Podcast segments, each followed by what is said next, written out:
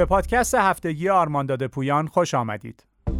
پادکست شماره 37 در برابر تهدید رو به رشد باج افزارها چه باید کرد؟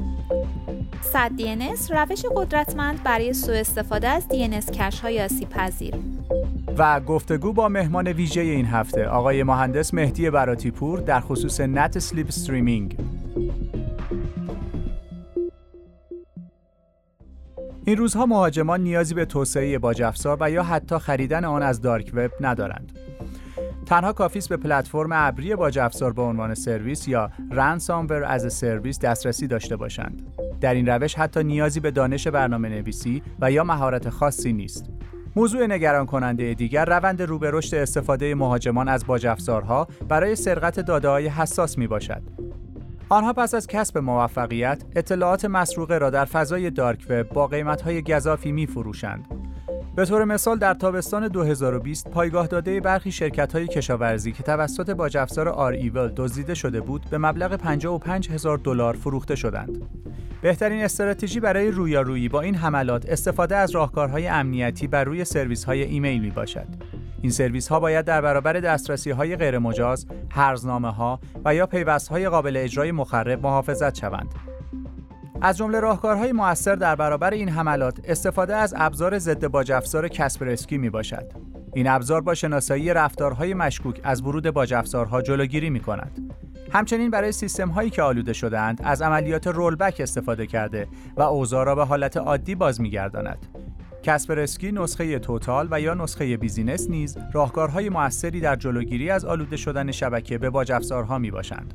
نسخه Business کسپرسکی طیف وسیعی از ابزارهای امنیتی را برای کنترل تهدیدات و تشخیص رفتارهای غیرعادی در اختیار شما قرار می دهد. این ابزارهای امنیتی شبکه های مختلف را در برابر خطرناکترین باج افزارها ایمن می سازد. آرمانداد پویان به شما توصیه می کند به طور منظم از اطلاعات مهم سازمانتان نسخه پشتیبان تهیه کنید تا اگر در اثر سهل‌انگاری و یا عدم استفاده از راهکارهای موثر قربانی حملات باج افزارها شدید با سرعت بیشتری به روال عادی بازگردید.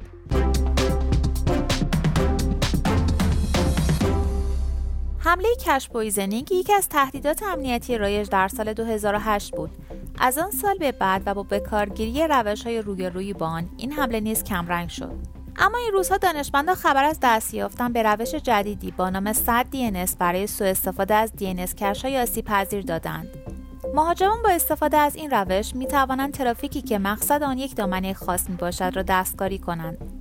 بر طبق تحقیقات این پژوهشگران 34 درصد از ریزالورهای باز برای اینترنت و 85 درصد از سرویس های DNS عمومی آسیب پذیر هستند. شما می توانید با رفتن به صفحه 100 DNS بررسی کنید که آیا در برابر این حمله آسیب پذیر هستید و یا خیر. در حال حاضر برای کاهش خطرات احتمالی در برابر حمله 100 DNS میبایست مدیران شبکه پاسخهای ICMP خروجی را غیرفعال کنند. همچنین نصب فوری اصلاحی های امنیتی مرتبط با این آسیب پذیری از جمله اقداماتی است که باید در دستور کار تیم امنیت قرار گیرد. البته در این صورت برخی امکانات ابیابی را از دست خواهید داد. اختصاص زمان کمتر از یک ثانیه برای تایم آوت درخواست DNS نیز موثر است. اگر علاقمند هستید تا جزئیات این حمله و روش های جلوگیری از آن را بدانید همین حالا به بخش اخبار امنیتی آرمانداد پویان مراجعه کنید.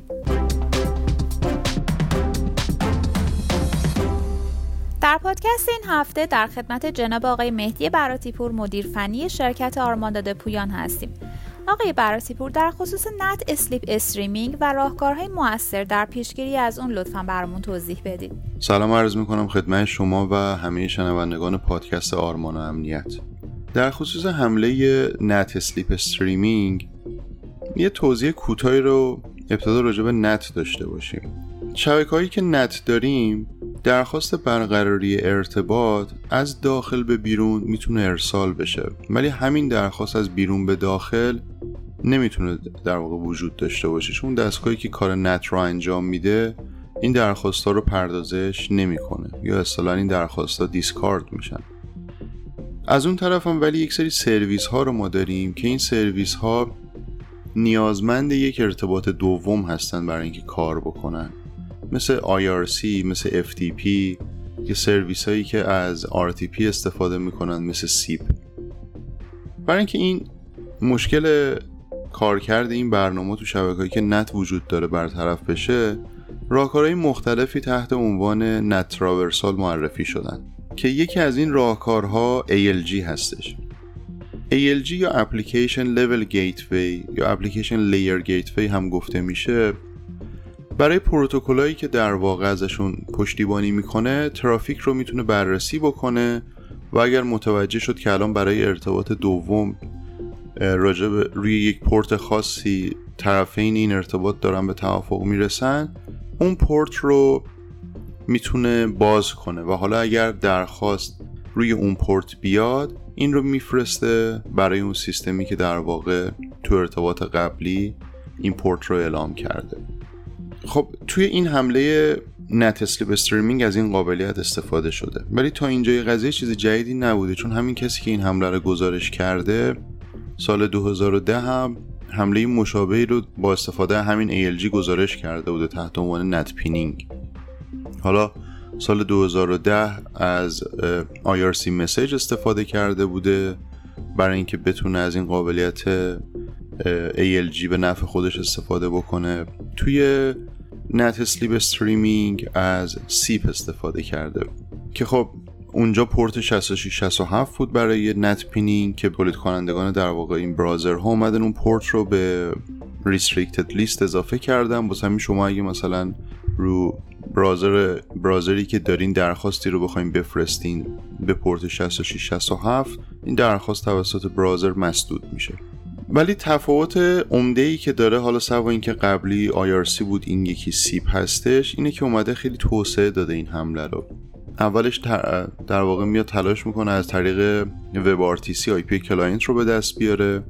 اگر از اون طریق نتونه میاد از tag image استفاده می‌کنه tag image ی که event onerror و onsuccess بهش در واقع assign شده و از همین روش دوباره می‌تونه استفاده کنه برای اینکه یه پویشی توی شبکه داخلی سمت کاربر داشته باشه و ببینه چه سیستم های دیگه ای وجود دارن رو چه IP در واقع تو اون شبکه فعال هستش. تا اگه مثلا خواست به سیستم دیگه ای هم وصل بشه بتونه IP یک سیستم دیگه ای رو استفاده بکنه.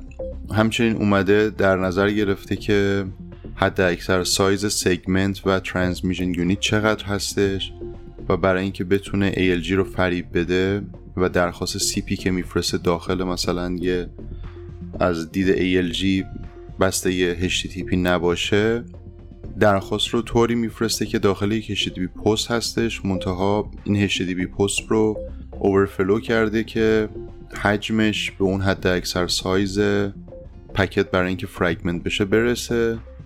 و بعد حالا بعد از اینکه fragment شد تو قسمت دوم درخواست SIP رو قرار داده. یعنی یه packet بزرگی رو تولید کرده که تا اون حدیش که می‌تونه در داخل یک بسته ارسال بشه اون داده های HTTP POST هست. و بعد از اون یه درخواست SIP برای registration قرار داده که توی اون میاد حالا مشخص می‌کنه تو header Contact که رو چه IP و رو چه پورتی به اصطلاح این کاربر SIP داره listen می‌کنه و ALG بر اساس همون اون پورت رو برای اون IP باز می‌کنه و حالا می‌تونه از بیرون بیاد و به این وصل بشه. در خصوص این حمله هم مثل حمله NAT pinning در واقع اتفاقی که میفته اینه که توسعه دهنده های browser ها اعلام کردن که این پورت های SIP 5060 و 5061 رو به اون لیست restricted ports یا unsafe ports اضافه می‌کنن که البته کروم فکر کنم تو این update اخیرش این کار رو انجام داده و اگر الان درخواستی رو روی پورت 5060 یا 5061 ارسال بکنید به یک مقصدی با error unsafe port این درخواست در واقع مسدود میشه. نکته جالبی که در خصوص این حمله وجود داره اینه که این حمله هیچ در واقع سیگنیچری رو تریگر نمی‌کنه روی مثلا تجهیزات امنیتی و شرایط مساعد باشه با موفقیت هم می‌تونه انجام بشه. و می‌تونه از یک سری ضعفهای دیگه استفاده بشه. اگه مثلا حالا سیستمی هستش که روش SSH هست و پسوردش مثلا پسورد پیشفرزه یا پسورد امنی نیست می‌تونه به اون دسترسی گرفته بشه روی اون سرویس. و حالا بحث های دیگه قطعا این اینجور موارد ممکنه توسعه های بیشتری هم بتونن پیدا کنن. خود همین قضیه نشون دهنده اینه که امنیت یک مجموعه نباید در گرو تجهیزات امنیتی باشه. پیکربندی امنیتی اون چیزی که تحت عنوان هاردنینگ مطرح میشه اولویت خیلی بالاتری داره. مثلا راجع به خود همین حمله اگر برازر سیستم من که عمده موارد به پورت 80 و 443 نیاز داره درخواست بفرسته مثلا توی فایروال مسدود شده بود سمت کاربر مثلا رو سیستم خودم که به پورت دیگه نفرسته خب این حمله هم نمی‌تونست موفقیت آمیز انجام بشه. موارد خیلی زیادی وجود داره که بحثای مربوط به سیستم هاردنینگ می‌تونن خیلی کارآمدتر باشن تو مسدود سازی حملات. و حالا من نمی‌خوام نفی کنم اینکه سازمان ها هزینه نکنن روی تجهیزات امنیتیشون ولی این هزینه باید در راستای کارهایی باشه که از پیش انجام شده برای ارتقاء امنیت روی پیکربندی های امنیتی و پیروی از best practice هایی که وجود داره. ولی اگر این کارا نخواد انجام بشه و به صرف خرید یک سری تجهیزات و سرویس ها امنیت بخواد فراهم بشه خب خروجیش میشه مثل خیلی مجموعه هایی که ما داریم می‌بینیم. هزینه های خیلی سنگینی کردن برای خرید محصولات امنیتی و خب اگر حمله ای بخواد انجام بشه همچنان موفقیت آمیز انجام میشه و حک میشن. این خیلی راهکار موثری نمی‌تونه باشه که بخوایم به یک سری تجهیز امنیتی صرفا متکی باشیم. خیلی ممنون. متشکرم. با تشکر از آقای براتی پور و شما همراهان گرامی که در آوای آرمان و امنیت سی و هفتم با ما همراه بودید.